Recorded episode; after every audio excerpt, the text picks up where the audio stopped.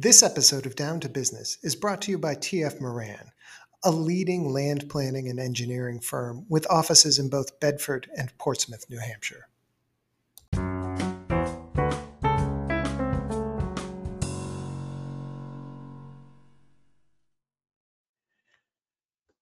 Hi, everybody. This is Jeff Feingold, editor of New Hampshire Business Review, bringing you our Down to Business podcast for September 16th, 2020.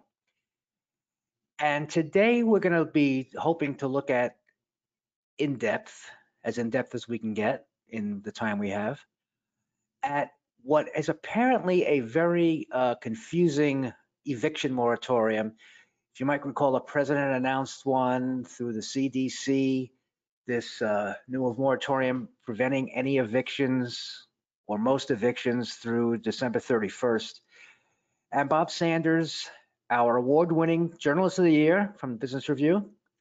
Uh, he's been writing a, is writing a story about that. And Bob, could you talk a little bit about, well, maybe not a little bit, but uh, let's just try to make this as, as comprehensible as possible about what the heck is going on in terms of that eviction moratorium. Well, this is the third eviction moratorium that uh, that landlords and tenants are experiencing. Uh, the first was declared by uh, Governor Sununu in right after the emergency, mid-March, and ended on July 1st. The federal government also, uh, with the CARES Act, so this is legislatively, they put an eviction moratorium on that uh, only dealt with federally funded housing, uh, which includes federal backed mortgages, but also if you have Section 8 in your building, that uh, lasted till July 24th. And so there was no protections. And um, and then out of the blue, the CDC, um, the Center for Disease Control, issued a national eviction moratorium that affected all housing. That started September 4th. And it's, you know, it's a it's uh, and it lasts until the end of the year. And it's different than the others for a number of reasons. It's a, a, a federal fiat. It's it's not a legislative, and um, so there's uh, legal questions about it, and there's it's uh, also has there's a a, a a, a statement that the tenants have to sign uh, and there's no way to really figure out whether that statement is true, but people could go to jail if they evict with that statement, and they could go to jail if they lie on that statement. Um, so it's may it basically effectively, whether it's legal or not, it's effectively will will probably halt all um, evictions. So, all right. So, what what What's the uh, issue here though? Because it seems like that seems like a reasonable thing is to to hold people from going out, uh, from being kicked out of the house, and then you know maybe possibly not being able to find a place to live at all, or maybe being crowded into uh, shelters that would be put you at risk in terms of COVID. So to, on the face of it makes sense, but how does this work? I mean, how how, how do let's say uh, landlords or tenants approach this? Uh, or know, how do they say you can't evict me? How does this happen? Um, they have to sign a statement. That, and you're right that the whole idea is you don't want people evicted in homeless shelters or, uh, you know, basically living with relatives or friends in crowded conditions because that's what COVID loves. Uh, the spread from people um, to find another host to find that's nearby and goes through the air and they have lots of time to infect somebody. So, so that's the idea. That's why it's the uh, a public health uh, uh, declaration. But the CDC really doesn't know anything about landlord-tenant relationships, and um, so it's kind of like they're just, you know, saying, well, you can't evict. But it's more complicated than that because um, there is this uh, statement. It's called a declaration, and uh, the tenant signs it um, on penalty of perjury. Um, and it has to be every tenant in a house. So if one person, every tenant that signed on the lease. So if one person signs it, another person's on the lease, theoretically, you could evict the, the, the wife, not the husband or the husband. not the wife, but that's probably not gonna happen. And, um, they have to say, basically, I've, I'm doing my best. I, I've gotten, I've, I've gotten all government assistance, um, and, um, uh, and that's efforts to make timely payments and evicted, likely become homeless, and I understand I must pay rent. So they sign this thing under penalty of perjury, but, uh, and as soon as they sign it, the landlord must tell the, um, can't start an eviction. If they start an eviction, they have to tell the court. Um, so that's, that's basically the, uh, the situation and uh, the, there's no way, nobody knows how to challenge this. Like suppose the person, you know, is just bought a new car and you saw him driving around in it. You can't say, this person has money, they're, they're not paying the rent. And uh, there's no way to say that, or you can't say it anywhere, um, at least at this point. I mean, there might be some legal challenges on this. So, yeah, what, what is that all about? I mean, the, what, what it seems like to me is that tenants can come sign a declaration and give it to the landlord. And the landlord is supposedly bound by that, says, I can't evict you now, even though the landlord might not think that the person is actually telling him or her the truth about whether the circumstances that he meets, that this, that the tenant meets the circumstances of the eviction. Is that, is that what's going on? Exactly. Um, the, um, as soon as they get this, if they, if they start an eviction and they have this, this, uh, um, thing in their hands or in their mailboxes or, or whatever, they, they, uh, could go to jail, um, for this. It's, uh, or face a, a hundred thousand dollar penalty. Um, so, um, and they have to, um, you know, when they, if they start an eviction, they have to tell the court, yeah, I got this, or no, I didn't. So, um, now if they don't get this, this piece of paper, um, they can, uh, the law, the, the moratorium doesn't exist. But at any point during the eviction, like right up to when the sheriff is at the door, they can, they can show this paper. Go through the, um, the eviction process and, you know, get to the very end, which takes months usually, and then, you know, and, and costs money and so forth, and then your uh, eviction has to come to a halt. Um, and, uh, at the point where they're about, the sheriff's about to go out the door, the tenant is probably going to go to legal services or somebody and, and, uh, and somebody's going to tell them, hey, all you have to do is sign this paper and give it to the landlord, and that puts everything on hold. So what, what about that? I mean, is, is legal services being inundated with people ask, you know, saying, I want to, I want to file this, I want to get this affidavit, this document signed? What's going on with that? Well, that's the whole puzzling thing about this. This is supposedly going to prevent a, a, a we hear the word tsunami of uh, evictions, this huge wave that's going to come. That because the other moratoriums are are gone, and and uh, and there's you know, and then there's unemployment's running out. There was 600 and extra uh, a week on unemployment, then it turned to 300 that's been held up, but that just went out the door last week. Unfortunately, that's over now.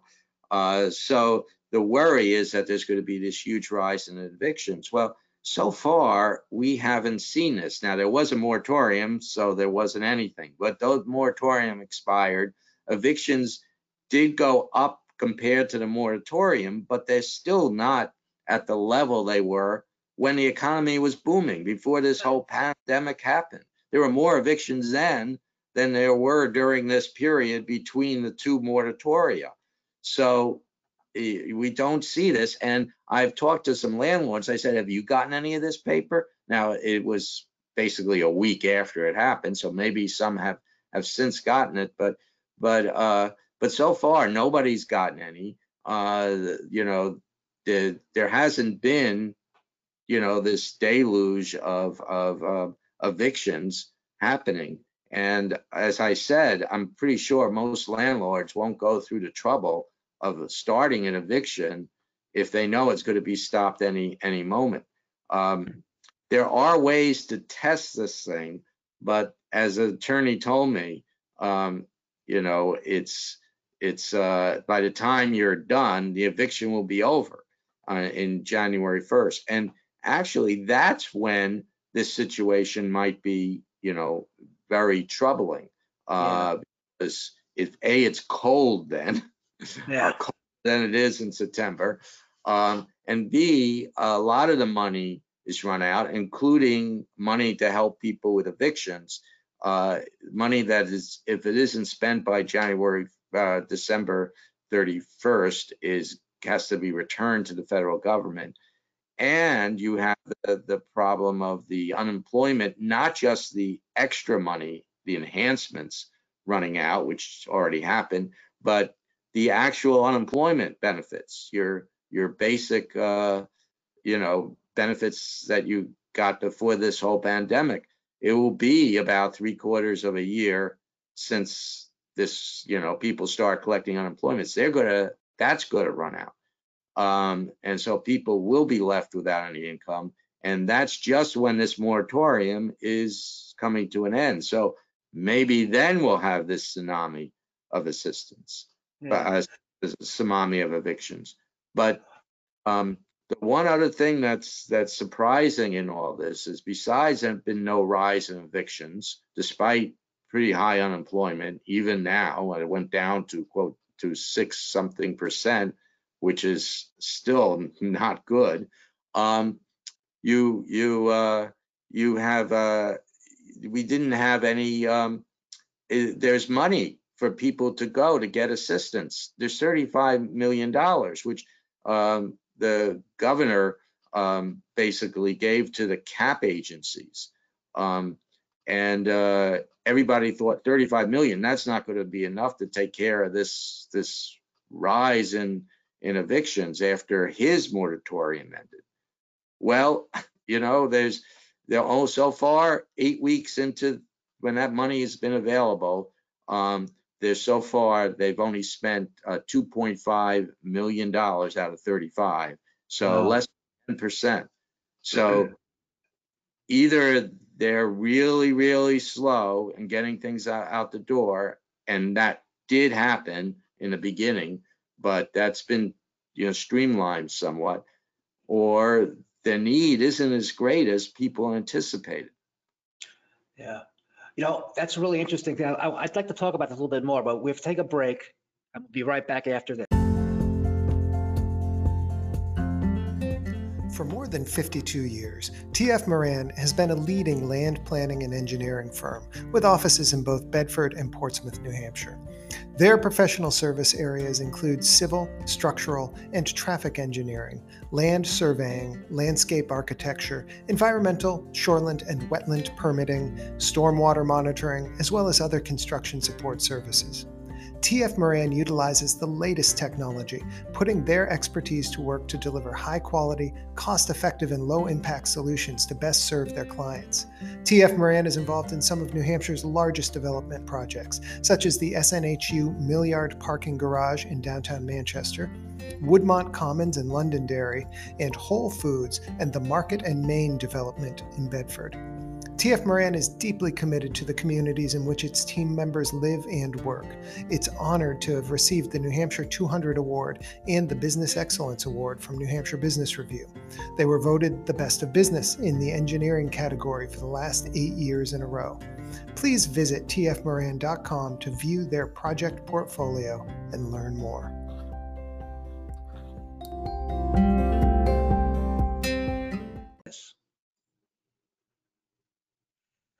So Bob, this is, this really is interesting to me because, you know, you, you hear about, you know, these people, th- this whole idea of this fear of evictions, that there's, there are people who have not been paying their rent And, uh, you know, they, they- there's a, it's obvious, you know, people are out of work. We have, we have, we've had historically high unemployment, all these things.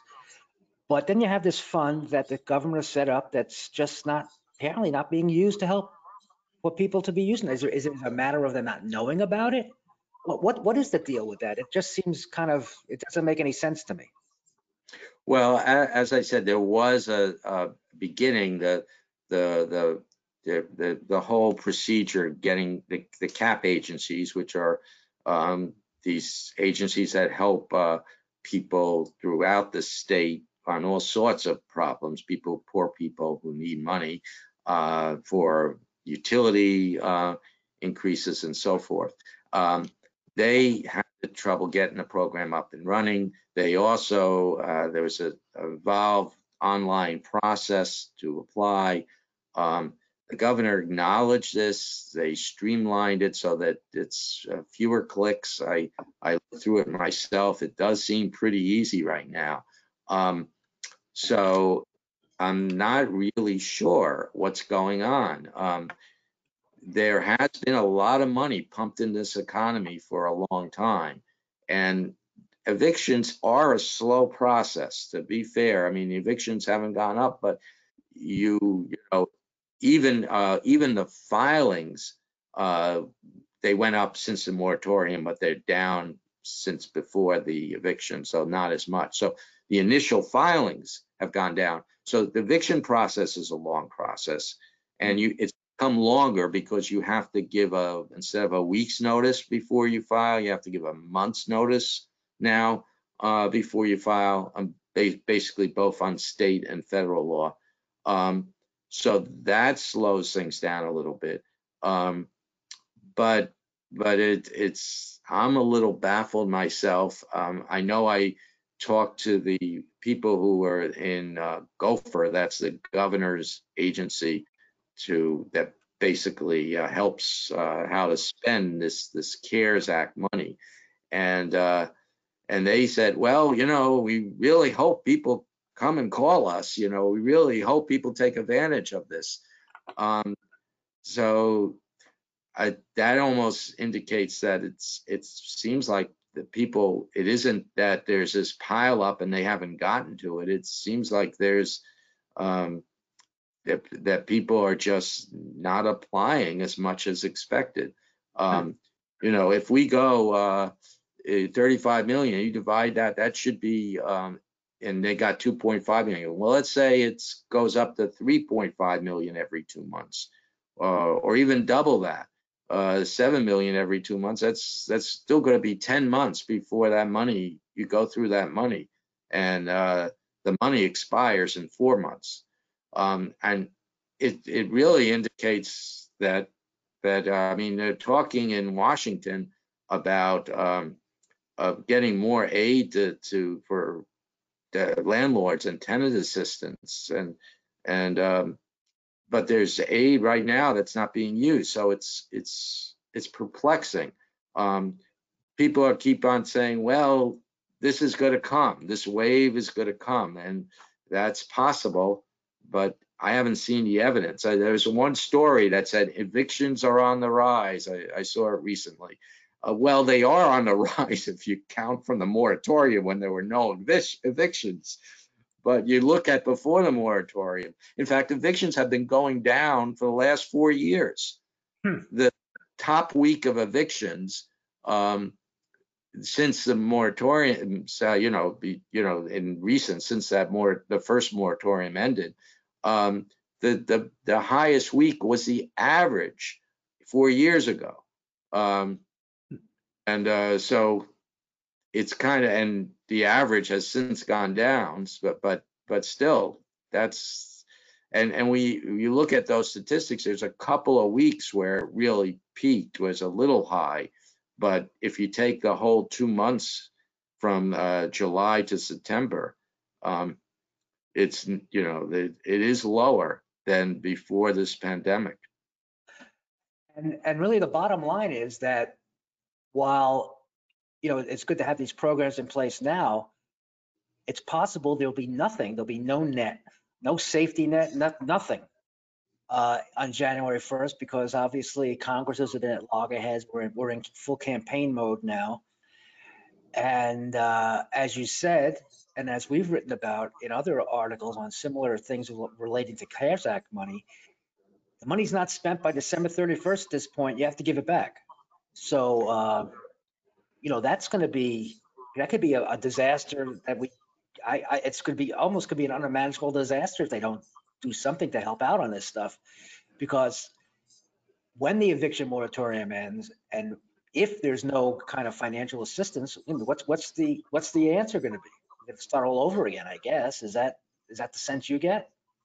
Well, there are a couple of things happening between uh, now and uh, December. There's there's an election, so it's true. I don't expect anything to happen. Nobody else does before the election at this point in Congress. So though the House is making, you know, uh, noises about uh, yeah. about staying there until until it's done.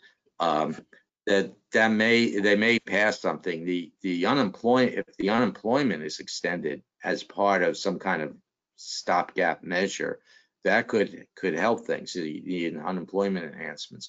But then you got to realize after the election, you have this November to December, you have this lame duck Congress who don't have any worry about any political consequences. Um, who knows what that's going to mean? And then you have a new uh, a new Congress uh, uh, and a new state legislature too. I should ask, I should add on veto day. Uh, that's good. that's uh, one of the bills that is being being vetoed actually would uh, would have opposed another moratorium, a six month one, yeah. uh, which would have uh, would have had a payment plan. Um, that's probably not going to survive the not going to uh, overcome the governor's veto. Um, so, uh, but you'll have a new legislature. You may have a new president. I doubt you'll have a new governor, but anything's possible. Um, so you might have a whole new makeup uh, coming uh, coming January. That just in time, basically, for this this uh, this impending tsunami that we keep on waiting to hit. That'll be that'll be quite a fun orientation for the incoming legislators if they have a mess like this to have to deal with on their first day. But uh, you know, the, the other thing that, that strikes me is that you know we're, we're talking a lot about this, and it's not just this doesn't just affect the tenants. Obviously, it affects landlords around the state, and uh, you know what we're not talking. There's, there's there's a lot of big landlords, but for the most part, we're talking about people who maybe have a couple of buildings or a couple of units, and and this is just seems to be getting more of a more stress on them. And you know, what would be the? I mean, the outcome. What would what would happen if if there's a a, a risk of you know foreclosures on these things? I, I know banks are working with with landlords right now, but you know, at some point, push has to come to shove.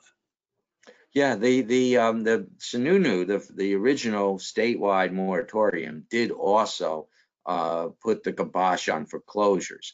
Um, so it seemed like though the, the, the landlords like the tenants still had to make payments, but uh, they couldn't lose their, their building or their house.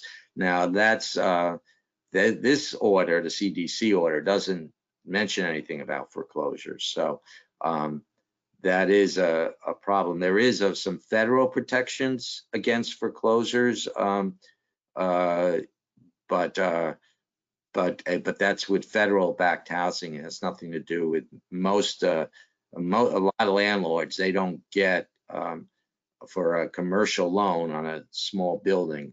Um, they won't get this. Uh, you know, it's usually not federally financed, and unless some of them might have some some uh, Section Eight, in which case they they are under the federal aegis. So um, there, I they're in a, a tough position. Um, some of them say this is unfair, that they, uh, you know, they feel like, uh, you know, they're being a social service agency, uh, you know, that uh, on the other hand, you know, it is true, um, as one tenant advocate said, um, you know, you can't stay at home if you don't have one. Um, and so people, you know, who are forced out of their homes, um, they are going to have to live somewhere and it's either on the streets or or in shelters, and both are not ideal uh, for public health.